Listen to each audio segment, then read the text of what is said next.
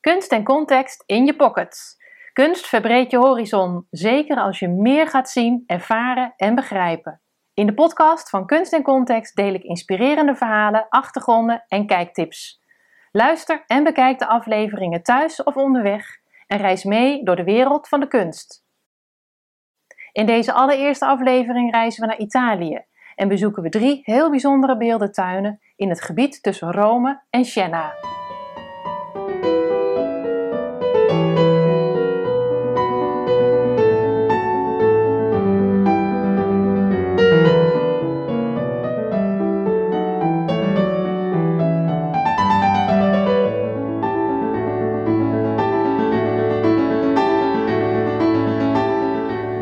Van kunst en natuur houdt, is er niets fijner dan eindeloos rond te dwalen door de mooiste beeldentuinen.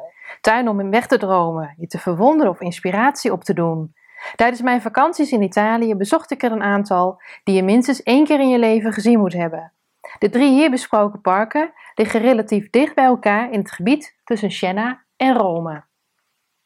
Vanaf Rome rijd je met de auto een ongeveer een uurtje naar Il Parco dei Mostri di Bomarzo in de provincie Viterbo, dit betoverende en sprookjesachtige park van de monsters werd vanaf 1547 aangelegd in opdracht van Pier Francesco Orsini, de hertog van Bomarzo, condottiero, legeraanvoerder en mecenas van de kunsten. Hij droeg het park op aan zijn overleden echtgenote Giulia Farnese. De tuin is aangelegd door de beroemde architect, kunstenaar en tuinontwerper Piero Licorio die onder andere werkte voor het Vaticaan en het ontwerp maakte voor de beroemde Villa d'Este met bijbehorende tuinen en waterwerken bij Tivoli. Manieristische sculpturen worden toegeschreven aan de beeldhouwer Simone Simoncelli, bekend als Simone Moschino. In dit heilige bos, ofwel Sacro Bosco, wandel je over smalle paadjes en langs kabbelende beekjes, als plotseling grote monsters, draken, reuzen en meerminnen opdoemen. Hier kun je wegdromen in een surreële wereld waar de tijd stil blijven staan. Werkelijkheid en fantasie gaan naadloos in elkaar over en de confrontatie met de kolossale beelden laat je fantaseren over eeuwenoude mythen en legenden. Boven de ingang van het grote monster lees ik Lasciate ogni pensiero voi che entrate. Laat ieder gedachte varen, gij die hier binnentreedt. Wellicht is dat precies de bedoeling geweest van Orsini. Als je je gedachten loslaat en je intuïtie volgt, zul je je authentieke zelf hervinden. Het park haalt je even helemaal uit je evenwicht.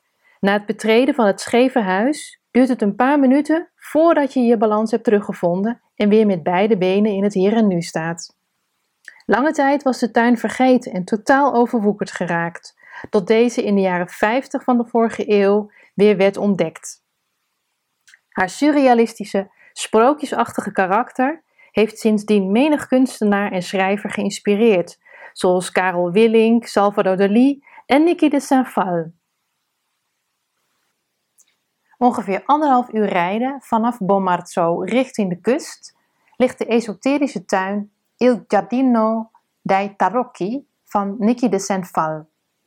Tijdens een bezoek in 1955 aan Park Güell van Gaudí in Barcelona wist Nikki al dat ze ooit zelf een Garden of Joy zou gaan bouwen. 24 jaar later begon ze aan haar levenswerk op het grondgebied van haar vrienden Marella Carlo en Nicola Caracciolo bij Caraficchio. De kleuren en spiegeling van de metershoge beelden zijn onmiskenbaar geïnspireerd door Gaudí en doen ook denken aan Nicky's beroemde Nana's. De beelden, die tegelijkertijd ook bouwwerken zijn, passeerden ze op de 22 kaarten van het tarotspel. De symbolen op de kaarten waren voor Nicky een manier om het leven en de spirituele wereld beter te begrijpen. The tarot has given me a greater understanding of the spiritual world and of life's problems, and also the awareness that each difficulty must be overcome so that one can go on to the next hurdle and finally reach inner peace and the garden of paradise. Het bouwen van het park betekende voor Nikki en haar team een enorme mentale en fysieke uitdaging. As in all fairy tales, before finding the treasure, I met on my path dragons, sorcerers, magicians and the angel of temperance. De kern van de beelden en gebouwen bestaan uit gewapend beton, waarvan de constructie voor een groot deel werd gemaakt door haar levenspartner Jean Tinguely, die eveneens een aantal bewegende beelden voor de tuin maakte. Bij de afwerking met mozaïeken van glas en keramiek kreeg ze hulp van tientallen bevriende kunstenaars. Tijdens het bouwproces woonde Nikki een aantal jaren in de spiegelende baarmoeder van de keizerin, een enorme liggende sphinx, die ze de grote godin noemde. The Empress is the great goddess. She is the queen of the sky, mother, whore, emotion, sacred magic and civilization. Vanaf het dakterras van de Sphinx heb je een geweldig uitzicht over het landschap tot aan de Mediterrane Zee. Wandelend en klimmend door de tuin ontvouwt zich het levenspad aan de hand van de archetypische symboliek van de tarotkaarten en kom je jezelf uiteindelijk ook letterlijk en figuurlijk tegen in de spiegelende oppervlakken van de sculpturen. Vlakbij Seggiano, tussen Siena en Grosseto, kocht de Roemeens-Zwitsers kunstenaar Daniel Spuri rond 1990 een terrein van zo'n 16 hectare, waar hij in de loop der tijd een groot beeldenpark aanlegde rondom zijn eigen woonhuis. Il Giardino di Daniel Spuri is sinds 1997 voor publiek toegankelijk. Op de hellingen van de heuvels, op meer dan 600 meter hoogte, kun je in alle rust eindeloos dwalen tussen de olijfbomen of over de uitgestrekte weides. Bezoekers worden uitgenodigd hun eigen weg te vinden, want er zijn geen paden aangelegd. Je kunt natuurlijk een plattegrondje meenemen, maar nog veel leuker is het om je te laten verrassen door wat je tegenkomt. Zo ervaar je hoe elk kunstwerk op een unieke manier de dialoog aangaat met jou en de omgeving.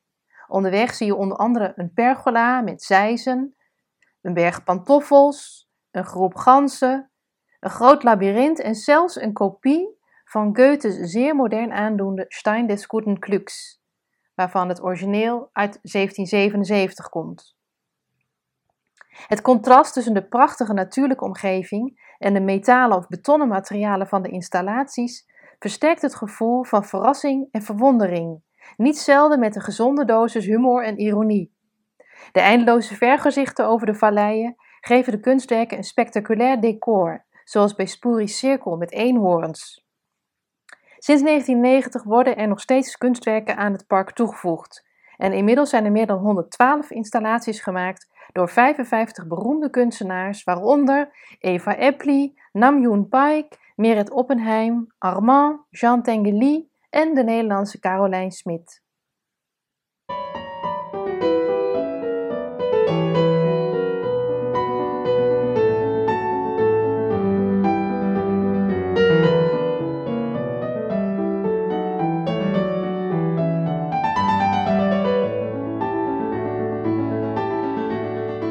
Ga je deze zomer naar Italië en ben je geïnspireerd geraakt door deze podcast?